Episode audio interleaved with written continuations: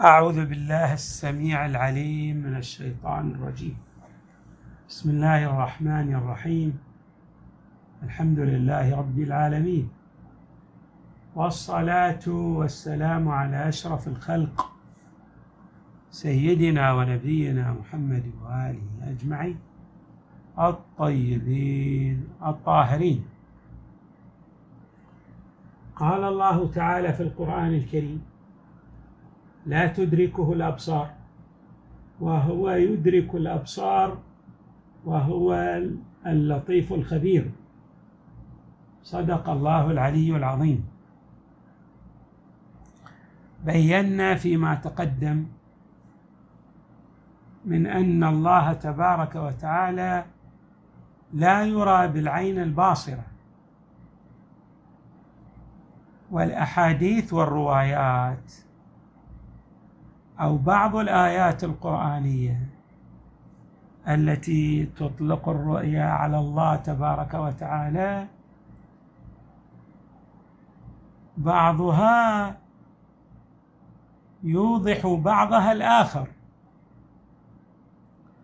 تبين هذه الأحاديث الكثيرة بل المتواترة أن المراد بالرؤيا المراد بها رؤية القلب. بمعنى أن القلب يصبح موقنا بوجود الله تبارك وتعالى على تمام اليقين. روايات في هذا الصدد متعددة وكثيرة. رواية مثلا عن إمامنا الباقر عليه السلام لما سأله رجل من الخوارج عن رؤية الله قال الإمام الباقر لم تره العيون بمشاهدة العيان ولكن رأته القلوب بحقائق الإيمان.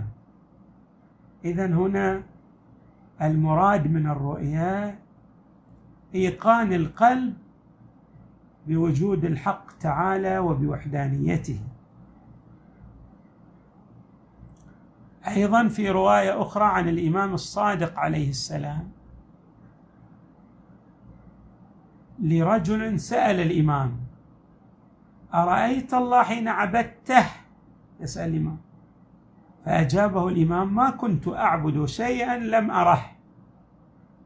السائل قال للإمام فكيف رأيته؟ يعني كيف رأيت الله؟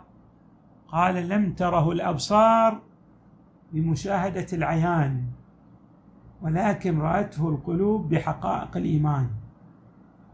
لا يدرك بالحواس ولا يقاس بالناس. معروف بغير تشبيه. هذه الروايات اللي واردة على هذا المنوال. تريد أن الرؤية هي رؤية القلب بمعنى إيقان القلب بوجود الله تبارك وتعالى. من الروايات التي توضح هذا المعنى بجلاء أن أبا بصير سأل الإمام الصادق عليه السلام عن رؤية المؤمنين لله يوم القيامة. مثلا عند أبناء العامة أنهم يرون ربهم. لا مرية في ذلك كرؤية الشمس. هذا لا إشكال فيه لكن بمعنى الرؤية القلبية الإيقان الإيقان بوجود الله تبارك وتعالى لأن الله ليس بمحدود كي يراه المحدود. الإمام لاحظوا ماذا قال؟ نقم نعم يرونه. في يوم القيامة المؤمنون يرون الله. وقد رآه المؤمنون قبل يوم القيامة. فقلت متى؟ قال الإمام حين خاطبهم الله. ألست بربكم؟ قالوا بلى. إذا حتى في عالم الذر عالم ما قبل النشأة المادية.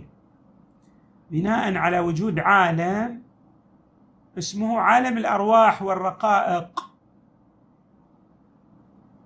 قبل وجود هذه النشأة المادية حين خاطب الله تلك الأرواح فقال لها ألست بربكم؟ أجابت الأرواح قالوا بلى. فإذا الإمام الصادق يوضح في هذه الرواية بجلاء أن الرؤيا لا تختص بالقيامة بمعنى أن القيم الإيقان الإيقان التام والإذعان الكامل بوجود الحق وبوحدانيته لا يقتصر ذلك على يوم القيامة بل في الدنيا أيضا. هناك من يصل إلى هذه الدرجة من الإيمان بوجود الله. أيضا في حديث المعراج. يعني النبي صلى الله عليه وآله لما عرج به إلى سدرة المنتهى فكان قاب قوسين أو أدنى. هذا الحديث ماذا يقول؟ أما الحياة الباقية فهي فهي التي يعمل الإنسان فيها لنفسه حتى تهون عليه الدنيا وتصغر في عينيه وتعظم الآخرة عنده. طيب هذا الذي تهون عليه الدنيا وما فيها وتعظم في عينيه الآخرة وما أعده الله من نعيمها ماذا يحصل عليه؟ الله يتحدث إلى النبي يقول إذا فعل ذلك العبد أسكنت في قلبه حبا حتى أجعل قلبه لي وفراغه واشتغاله وهمه وحديثه من النعمة من النعمة التي أنعمت بها على أهل محبتي من خلقي وأفتح عين قلبه وسمعه. حتى يسمع بقلبه وينظر بقلبه إلى جلالي وعظمتي. إحنا الشاهد في هذا المقطع الأخير عندما يقول الحق تبارك وتعالى مخاطبا لنبيه في حديث المعراج ان من يعمل لله ويرجو الدار الآخرة وما أعده الله للمؤمنين من النعيم المقيم الذي لا زوال له ولا اضمحلال ماذا يحصل عليه؟ الله يفتح عين قلبه وسمعه حتى يسمع بقلبه وينظر بقلبه إلى جلال الله وعظمة الحق تبارك وتعالى. وهذا المعنى أيضا جاء في قوله تعالى ما كذب الفؤاد ما رأى النبي صلى الله عليه وآله أيضا يقول لما أسري بي إلى السماء بلغ بي جبريل مكانا لم يطأه جبرائيل. يعني جبرائيل كان معي ثم أنا تقدمت على جبريل عليه السلام. لم يطأه جبرائيل قط فكشف لي أو فكشف لي. فأراني الله عز وجل من نور عظمته ما أحب. يعني أن الله جعل قلب النبي صلى الله عليه وآله يوقن بوجود الحق ويصدق بذلك ويرى عظمة الحق تبارك وتعالى من خلال الإبداع في الصنع. والحكمة في قدرته على الأشياء. أيضا إمامنا الكاظم عليه السلام لما سئل عن رؤية النبي صلى الله عليه وآله لله قال نعم رآه بقلبه أما سمعت الله عز وجل يتحدث عن نبيه يقول ما كذب الفؤاد ما رأى؟ إذا النبي عندما يقول رأيت الله ليس معنى ذلك أنه رآه بالبصر ولكن رآه بفؤاده. والروايات في هذا الشأن كثيرة. رواية عن إمامنا العسكري. قال إن الله تبارك وتعالى أرى رسوله. يعني جعل النبي يرى بقلبه من نور عظمته ما أحب. كل هذه الروايات تفصح وتبين أن الرؤية لا يراد بها الرؤية البصرية وإنما يراد بها الرؤية القلبية. أيضا هذا المعنى ليس فقط ورد في الروايات بل أيضا ورد في أدعية الأئمة أدعية جميلة تبين الداعي لأنه يعني في الحقيقة روحه تعرج. فترى نور عظمة الله فجاءت هذه الأدعية لتشرح لنا هذا الإيقان الذي يحصل عليه الداعي من خلال إظهار فقره وفاقته إلى الله. انظروا مثلا إلى هذا الدعاء. وارد عن علي عليه السلام إلهي تناهت أبصار الناظرين إليك بسرائر القلوب. وطالعت اصغى السامعين لك نجيات الصدور. فلم تلقى أو فلم يلقى أبصارهم رد دون ما يريدون. وهتكت بينك وبينهم حجاب الغفلة. فسكنوا في نورك وتنفسوا بروحك. يعني وصلوا إلى أعلى درجات الكمال في اتصالهم بك وإيقانهم بوجودك. أيضا في دعاء آخر. فأسألك باسمك الذي ظهرت به لخاصة أوليائك. فوحدوك وعرفوك فعبدوك. عبدوك بماذا؟ بحقيقتك. أن تعرفني نفسك لأقر لك بربوبيتك على حقيقة الإيمان بك. ولا تجعلني يا إلهي ممن يعبد الاسم دون المعنى. والحظني بلحظة من لحظاتك تنور بها قلبي بمعرفتك وخاصة معرفة أوليائك. إنك على كل شيء قدير يعني مو فقط تجعلني أتعرف على وجودك والإيقان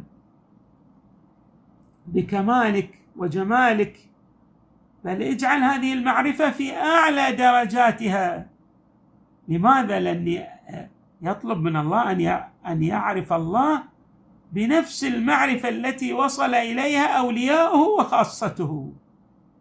لاحظوا فالحظني بلحظة من لحظاتك تنور بها قلبي بمعرفتك خاصة ومعرفة أوليائك. لما أنا أتعرف على أوليائه هذه المعرفة راح تجعلني آخذ عن منهلهم العذب وعن رويهم الصافي فراح أتعرف إلى الله بنفس معرفة أوليائه. ولذلك في الرواية بنا عرف الله يعني لأننا نحن الذين نظهر حقانية التوحيد الخالص لله. أما غير أهل البيت عليهم السلام. فلا يصلون إلى هذا المعنى من معرفة الله لأنهم يعني البعض منهم لا أقول الكل إما أن يجسم الله فلا يصل إلى حقيقة المعرفة التوحيدية التي جاءت عن علي وعن أبنائه البررة الميامين. هذا المعنى أيضا جاء في المناجاة الشعبانية. إلهي هب لي كمال الانقطاع إليك وأنر أبصار قلوبنا بضياء نظرها إليك حتى تخرق أبصار القلوب حتى تخرق أبصار القلوب حجب النور فتصل إلى معدن العظمة وتصير أرواحنا معلقة بعز قدسك. إلهي واجعلني إلهي وأتحفني بنور عزك الأبهج فأكون لك عارفا وعن سواك منحرفا ومنك خائفا مراقبا يا ذا الجلال والإكرام. أيضا في دعاء عرفة للحسين أنت الذي أشرقت الأنوار في قلوب أوليائك حتى عرفوك ووحدوك. اذا هذه الأدعية ماذا تريد أن تقول؟ هناك رؤية إلى الله ولكن هذه الرؤية لا كما يتصور بعض المسلمين أو بعض الناس أنهم يرونه عيانا بل هذه رؤية للقلب بمعنى إيقان القلب بوحدانيته تعالى وبكماله وبجماله. أيضا في دعاء آخر. للإمام الحسين في يوم عرفة نفس الدعاء هذا أو المقطع الأخير من الدعاء. إلهي ترددي في الآثار يوجب بعد المزار. فاجمعني عليك بخدمة توصلني إليك. كيف يستدل عليك بما هو في وجوده مفتقر إليك؟ أيكون لغيرك من الظهور ما ليس لك؟ يعني أنت تجليت بحقيقة وجودك الكامل. لمن؟ للمؤمنين بك. أما غيرك فهو في غاية الفقر فلا يكون هو المظهر لك. ولذلك لاحظوا الرواية أيكون لغيرك من الظهور ما ليس لك؟ حتى يكون هو المظهر هو المظهر لك. متى غبت حتى تحتاج إلى دليل يدل عليك؟ أي أيضا يقول الإمام بك أستدل عليك فاهدني بنورك إليك. كل هذه الأدعية تبين المطلب الذي شرحناه أن الله لا يرى بالعين الباصرة ولكنه يرى بعين القلب. بمعنى أن الإنسان يصل إلى مرحلة من إيقانه بوجود الله ومن اعتقاده بصفاته الكمالية الجمالية ومن تنزيه الله تعالى عما لا يليق به من كمال وجمال.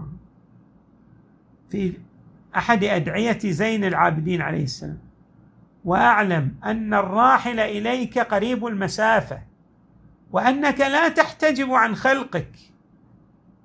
إلا أن تحجبهم الآمال أو الأعمال دونك.